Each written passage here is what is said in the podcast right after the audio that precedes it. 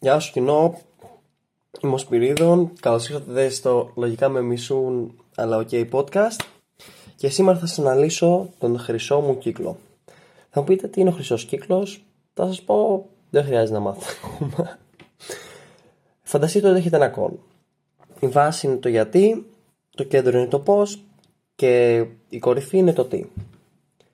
Δηλαδή, πες κάνεις κάτι, ξέρω εγώ, αυτό, κάνω εγώ αυτό το podcast. Γιατί το κάνω; Το κάνω γιατί θέλω να περάσω κάποια διαφορετικά μηνύματα σε αυτήν εδώ την κοινωνία που πάει να γίνει snowflake και που το basic thing είναι να είσαι offended και θέλω να δώσω μερικές καλές ιδέες, σκέψεις.